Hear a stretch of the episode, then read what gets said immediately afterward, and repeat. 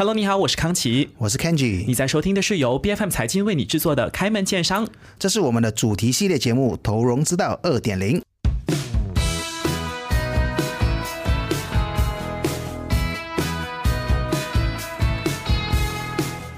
今天来到节目当中的是第一家开通线上渠道的呃，在马来西亚的观赏鱼品牌 BB Smart，同样呢是我们的 Kenji 推荐的嘉宾，所以 Kenji 为什么你会找这家公司来上节目呢？嗯，就那时候啊，认识这个 Peggy 的时候，就是在啊他在众筹的时候，然后就觉得哎，这个啊宠物的这个也不算宠物吧，就是这个行业还蛮特别的，嗯，而且也算是比较鲜少在众筹平台众筹的，是，然后而且讲真的，现在就是养鱼真的。很多人都把它当宠物啦，啊，也算是啦，就是说啊，就是当当做是宠物的这一块。可是也有人觉得，哎，这个行业是不是夕阳行业了？就哎，没有什么一些众筹真的找得到钱吗？对对对，或者是哎，这个品牌带来众筹到底可不可以行？是是是，会受到大家的这个质疑。对对。那么今天我们就请到 BB Smart 的创办人 Peggy 刘佩琪来到节目当中呢，要来好好的回应一下，到底这个呃在。观赏鱼的繁殖方面，马来西亚是不是已经来到了夕阳的状态呢？马上来欢迎 Peggy。Hello，大家好，我是 Peggy。是，其实开场提到说这个 BB Smart 它是马来西亚第一家，就是透过电商平台，因为我记得 Peggy 你有讲过，就是以前像什么淘宝啊什么，你是。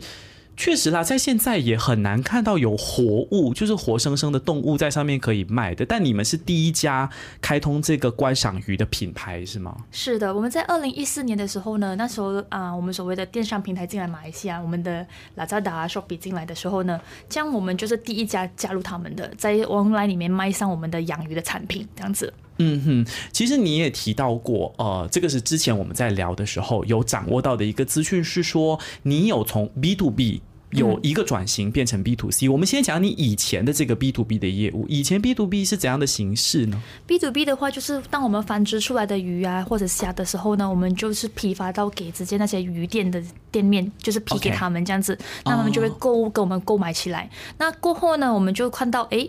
要去展示去到 B to C，就是我们把我们的产品放上去 online 那边，让更多人去购买我们的产品，所以都去到了 B to C。OK OK，所以是只有呃鱼啊或者是一些虾都是观赏，这都是活物，有其他的这个物品吗？比如说养鱼的物品之类的。有有有，我们也有我们。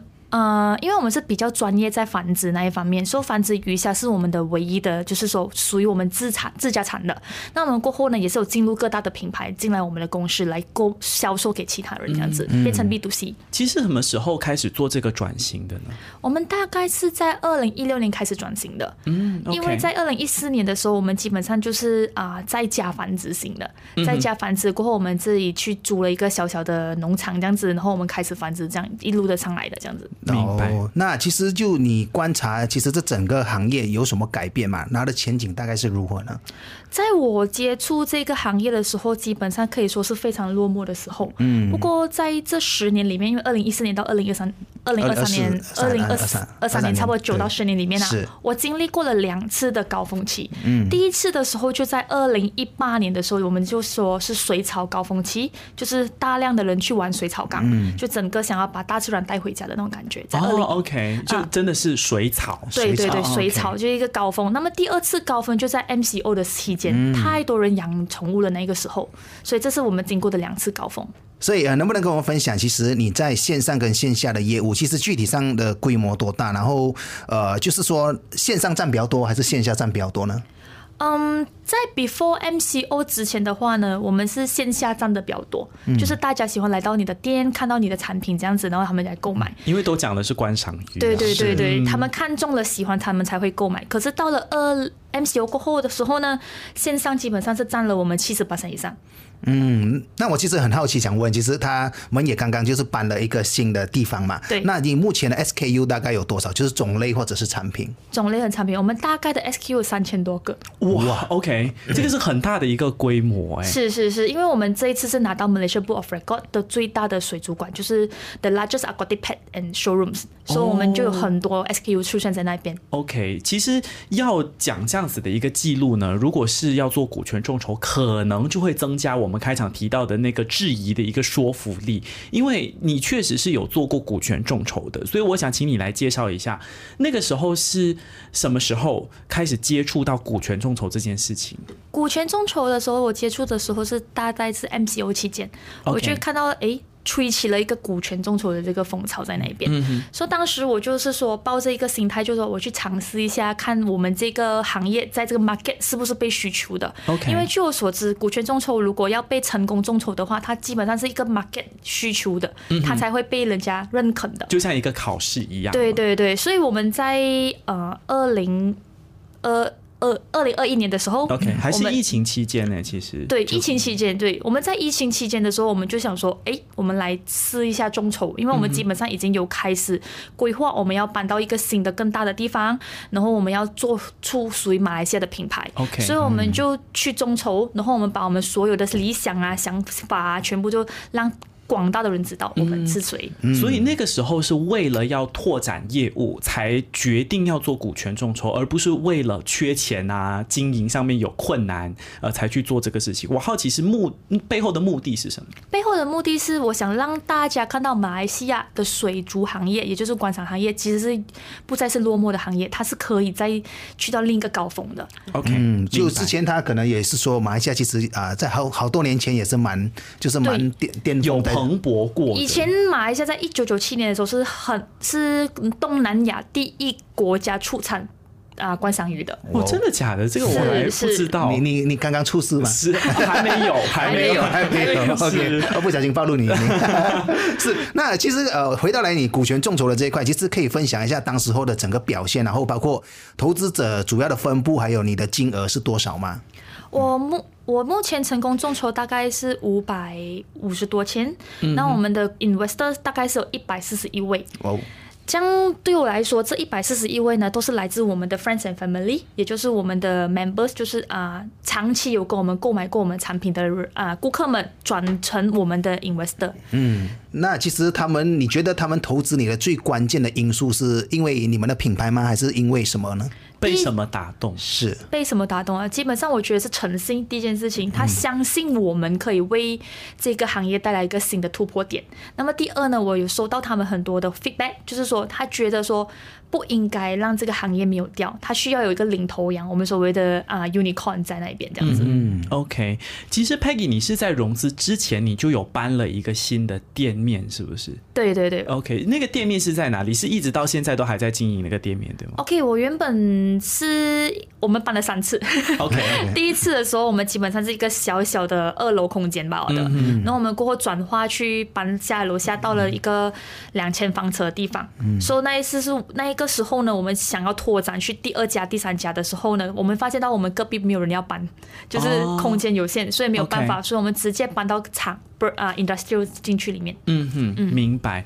可是你看哦，你做融资之前就已经不断的算是在搬家，然后融资之后，其实你也就是。其实都不是融资之后，你是融资之前就已经一直在开拓线上的这个途径跟渠道嘛？那融资之后你做的努力或者是一些改变，又有什么样的这个惊喜呢？或者是让别人觉得说，哎，这笔钱好像有投对？这些具体的点是怎么样的？具体的点就是以前我们是没有资金在。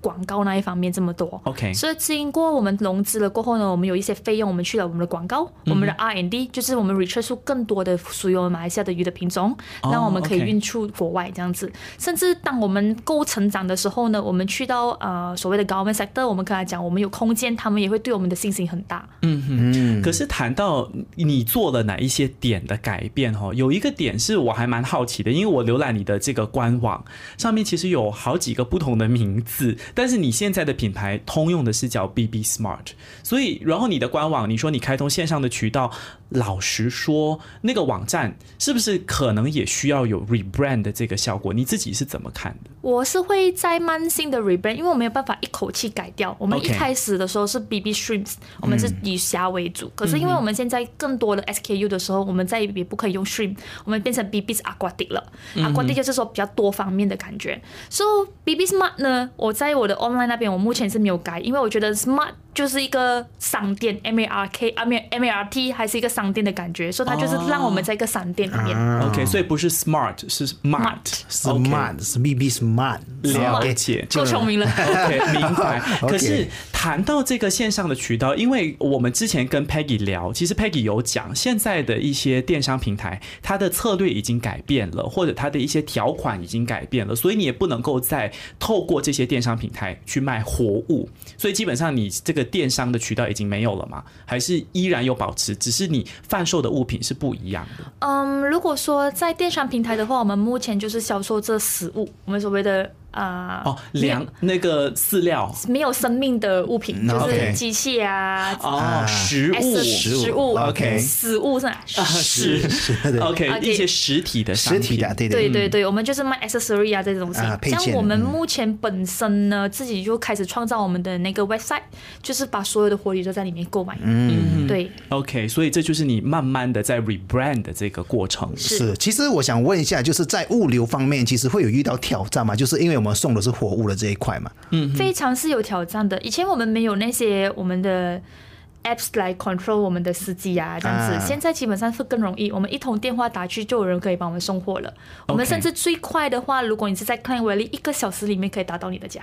哇哦，了解，其实谈到这个融资，因为刚才我们有呃询问关于这个融资的呃那个额度到底有多大？其实当初你是有对自己的这个表现是满意的吗？有符合期待吗？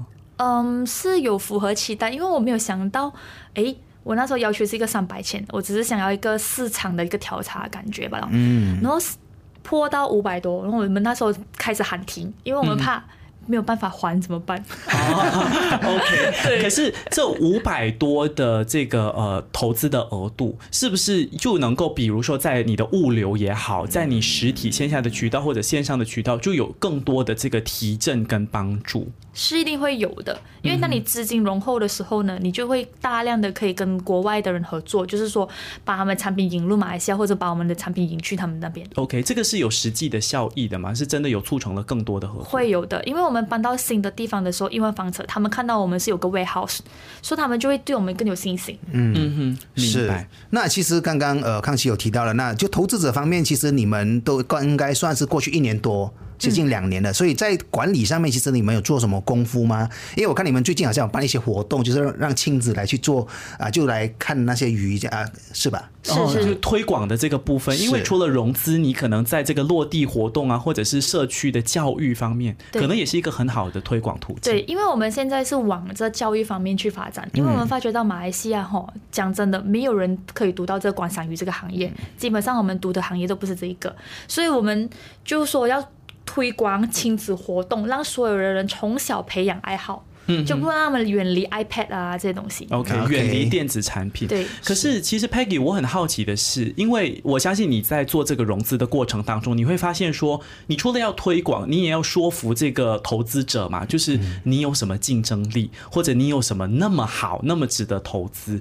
那么其实你在，比如说，我可以提一些例子，永续发展的部分，或者是一些奖项的部分，你是不是也有一些努力、一些部署，让你的这个竞争力会更加的强？是的，我们有，我们就部署了一些，因为我们即将，我们不是即将，我们已经搬去新的地方的时候呢、b e f o r e 我们搬过去之前，我们其实都已经做了很多功课。OK 就说我们要怎么去做那个 ESG，就是帮助绿化的，嗯，因为我们知道未来的十年，地球会越来越炎热。炎炎热热，应该是说越来越糟糕了。现在也已经很糟糕了。对，所以我们就要怎么样去克服，说用最低的能力、嗯成本跟能源啊，源最低的能源来创造出最高的那个收入、价值跟收入这样子。所以我们在这边做了很多的努力，说好像我们就是打造出一个不用用这么多电。却可以养鱼，然后我们还甚至呢，所有的水是来自 recycle forward 雨水收集来 filter 起来，然后养鱼。哦，有这样的一个系统，你们研发出来了？对，我们研发出来。对、我们大概就是我们可以收差不多四十吨的水，总共有两台，所以我们可以帮助巴生不淹水。啊，OK，这个是非常的重要，所以就是养鱼之余，你也帮助发生，就是不不那么容易发生 水灾。OK，是。其实除了这个部分以外，刚才你有提到用更少的电啊，各方面啊，这些所谓的呃永续经营或者永续发展的这些努力。还有什么样的一个，比如说，呃，投入在你的这个，比如说观赏鱼的这个繁殖方面，或者是 R N D 的部分，是不是你可能也会有一些新的产品就推出市场？它其实是更符合 E S G 的理念的，因为我们都知道，如果在家里养鱼，它可能要花很多的水啊，你要换水呀，嗯，你要花电啊，你要买饲料啊，各方面的。呃，OK，我们呢，我们 B B S 呢有做了一个产品叫 Aloha Shrimp，那这 Aloha Shrimp 呢，基本上就是我们的爆品哦。而且它是一个非常好玩的东西，就是我们把虾养在一个瓶子里面呢，我们叫瓶中虾，它可以把那个虾养在里面三到八年的时间，无需换水，无需喂食。因为我们这产品呢，非常适合给那些比较忙的人呐，或者是想要在 office 拥有一个风水瓶这样子，他们都可以购买回去的。嗯，了解，是。所以，呃，想问一下，以就是从事了以一个女性创业家，其实你说在融资的部分，在 pitching 的部分，其实有没有什么优势吗？尤其是由女性来做这个繁殖观赏鱼的这个产业。确实是有优势的，因为当你在好像我们所谓的 online 的出来讲话的时候，他们就想，哎，为什么有个女孩子会做这个行业？嗯，就会非常的让他们非常有印象，所以印象深刻。这样是，因为他他的一个外号叫美人鱼嘛，对不对？对对对对。你是自称还是别人给你这个外号呢？就别人也会讲，哎，一个女孩子卖一叫美人鱼，长得也不错。可是我好奇的是，会不会有很多的投资者，可能他们对于这个产业，你有没有发现说，他们是有很多刻板的或者是既定的印象，觉得说哦，卖鱼的一定就是卖鱼佬，然后整身就是呃，可能有一些腥臭味的，然后不是这么光鲜亮丽，会不会有这样的一个刻板印象？会会有，因为以前我们说嘛，就是你不读书，你去卖鱼，这种这种刻板印象。可是我们并不是，因为我跟我的 partner 呢，我们都是 engineering 毕业的，engineer 毕业的，所以我们都是有，就是我们所谓高学历来。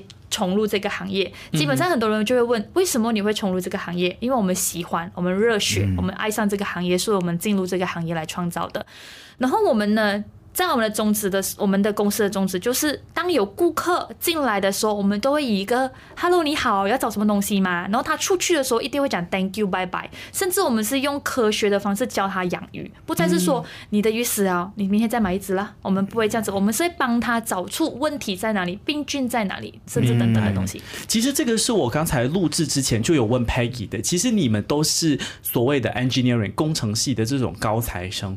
对于你们养鱼做这种观赏鱼的繁殖是有帮助的吗？确实是有帮助的，因为我们读的东西就好像说我们要怎样去建一个系统回来，这些都是要读回来的，就更科学化的去去去养鱼做这件事情吧。是，所以就是这样子，我们就是拿到了很多奖项啊，像一些收把奖项，说我们 ESG 哦，OK，甚至我可我拿到一个最佳年轻创啊 entrepreneurs 这样子。嗯嗯，OK。那其实呃，过去融资过后的话，有没有一些投资者会来找你问一下你，哎，最近做的怎么样啊？生意好不好啊？几十分钱之类这样的吗？会都会有的，而且我们都会保持一个很好的联系。嗯，就是说，当我们有什么 event 啊，我们都会邀请他们来。OK，甚至我们有什么 promotions 啊，都会跟他们说，因为他们都是本来就是很喜欢养鱼的人。嗯，Peggy，你讲保持联系，其实刚才我们在聊你融资过程的时候，呃，你没有介绍到，但是我希望你可以补充的，就是说，其实你的投资者的比例怎么样？就是人口分布多少是你的顾客，有多少可能是你的亲朋好友，有多少真的是第三方的投资者？你有做过这样的统计吗？有，我有做过这样子的统计。我的统计的话，七十八先是来自顾客。顾客群，因为他们相信你，他们购买过你，或者是跟你接触过，就长期的接触。说七十八千那子，如果家人的话，我不到一个 percent。OK，是其他的话呢，我们是所谓第三方，就是当我们在平台宣传的时候呢，他们看见我们的潜能，他们来加入我们的。OK，其实我这里要穿插一题，就是你刚才虽然你不是真的纯粹是为了资金，当然这个成绩是不错，可是在你的最初的那个目标是希望说可以做到推广的这个部分。如果你有百分之七十是你现有的客户，然后你有百分之一是你的家人的话，你觉得这个所谓推广的那个效应真的是高的吗？因为都是既有的人群，不是吗？嗯，也不也不可以这么说，因为我那七十 percent 的顾客啦，可以说是来自 online 的，我们根本没有见过面。哦，对我甚至我也很好奇，他就投一个五十千、三十千给我们，完全完全没有见过面。然后可是我们就会询问他，哎，为什么你会投我们呢、是不是对我们有什么啊、呃认可呢、嗯哼他都会是说怎么会这么。信任？对对对，就对就就就都有一个理由去，不是说一个理由，就是有一个契机去让他们了解，哎，可以成为这个啊 BB Smart 的这个股东，是。是，而且他们可能分分钟一些顾客是隐形中的，就是可以，就是像他说的投三万五万，是。而不只是投呃两千、一千、三千这样子，是吧？我有遇到一个让我印象深刻的，他跟我说他也是一个搞财他 lawyer 来的，他就跟我讲投了我一个三万块，我想哎，我们没有见过面呢，你怎么会这样子投给我嘛，是对不对？他跟我说。我也是有一个养鱼的梦想，我想开鱼店，可是我没有办法。哦对，OK，所以他就用他的这个律师的收入来支持，对帮他实现了梦想的人。是可是有这么多素未谋面的投资者，他们对你那么信任，我相信是有很多的这个责任担负在你的肩膀上面，你肯定是不能够让他们失望的嘛。是，我发觉到确实是，这好像监督者嘞，我有一百四十一位监督着我嘞，就好像说你不可以偷懒，完全没有得睡觉了。是，那你怎么让你的这些监督者们清楚的知道说，哎，你的资金用在哪里，有没有效果？然后你的这个报告是怎么做的呢？你会定期的跟他们做这样的汇报吗、大概是三到六个月都会做一次这样子的汇报。o k 透过什么样的形式透？过我们是用 WhatsApp group，因 WhatsApp 为所有人都在里面，我们就会在里面发一些消息出去。好像我们一些 YouTube channel，我们有一些影片，就是特别给他们看的。嗯哼，了解。那其实我相信第一轮的这个五百多千应该啊、也也也可能不太够。经过一年到两年过后嘛，那其实有没有说，哎，想要再开始计划，就是第二轮这个部分？会会有开始计划，可是因为现在我们看到经济有点低迷，我们也不想要太过啊、快速的去发展，我们需要激进的发展，对太激进的发展，我们可能就是说再看一下市场，再做一个第二次的高峰。嗯哼，如果是我，我可以预设说，如果是呃 Kenji 的话，他可能站在这个融资的角度，他就会问。那你在第一轮总结出什么经验呢？你觉得你的第二轮可以怎么做得更好呢？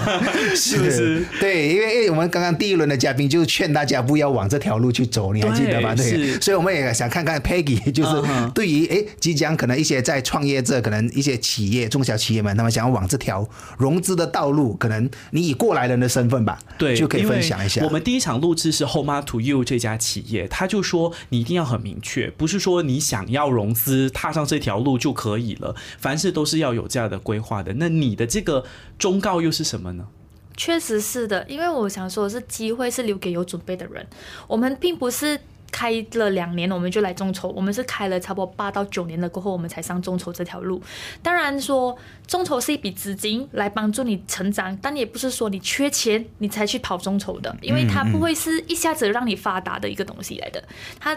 它必须要你付出努力，在未来的五六六年的一个成绩给大家看的，要不然的话，你说第二次、第三次，基本上都没有人会再相信。是，其实我要讲到这个点，我其实也每每次也是蛮喜欢分享，因为很多人觉得，哎，众筹就是说没有钱了，缺钱了，才去跟大众去融资，其实这是一个不太对的概念。对，所以感觉就是那种立竿见影，我马上就拿到钱，马上花出去，然后我可能也不用交代，但实际上不是这样、欸。是，所以像在企业想要融资这一块的话，其实他们应该的方向是说，哎，我现在觉得对我企业很有信心，哇，是已经是时机了，我开放给大众来投资，而不是说现在我缺钱了，我需要你们的钱。所以两者之间是有分别的，就是说，今天你对你的企业有信心，我才打开去众筹，因为众筹需要公开所有的账目、所有的 report，包括股东是谁、几岁都要知道，哪怕是。WhatsApp group，对对对，而且还要去啊、就是去管理投资者的这一块。其实像他有一百多位，也也可能其中两三位每个礼拜来打电话给你，其实也是蛮烦的事情。是对我来说，就是众筹这一方面绝对是不可以因为缺钱而去的一个地方。OK 因为它基本上就是上得快，倒得快。嗯明白。那接下来对于 BB Smart OK，是 M A R T。我现在要重新更正我的发音。作为这个所谓的女企业家，你觉得接下来对于马来西亚的这个观赏鱼，或者是呃观赏的这个虾汁的这个呃养殖的产业，还有什么样的期待吗？你觉得你已经证明了马来西亚不是夕阳产业吗？还是你接下来还会有什么样希望看到的创新跟改变？最近我们看到我们的国家政府啊，已经开始说支持他们去做养殖这一方面。嗯，因为基本上马来西亚是一个非常适合养殖的，就是说太多年轻人就认为说，哎，我只需要 online 点一点卖一些产品，我就可以去到更好的一个成绩出来。基本上不是，反正是养殖对我们未来是非常好的。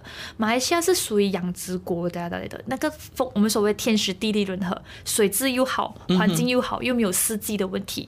我相信未来的三到五年，可能养殖这一方面会再上层一层楼。嗯哼，尤其是如果养殖可以用呃四十吨两台机器八十吨来帮这个巴生缓解水灾，也是 呃不妨可以试试看。是，是我们今天非常谢谢 BB Smart 的创办人 Peggy 刘贝奇，谢谢你，谢谢你。开门见山之投融资道二点零是 B F M 财经制作的节目，你可以在财经官网财经动脉 B F M 动脉或者最新版本的 B F M App 以及各大播客平台收听到我们的节目。这个节目每逢周二早上十点准时更新，更多精彩内容，欢迎您到 Facebook、Instagram、LinkedIn、TikTok 以及 YouTube 搜寻“财经的财，今天的金”。在 YouTube 上面，如果要收看我们财经 Podcast 的朋友呢，也可以搜寻同样的名字，记得要订阅并且点击小铃铛。最重要的是要点赞加分享我们每一期的内容。开门见山之投融资道二点零，我们下期再见。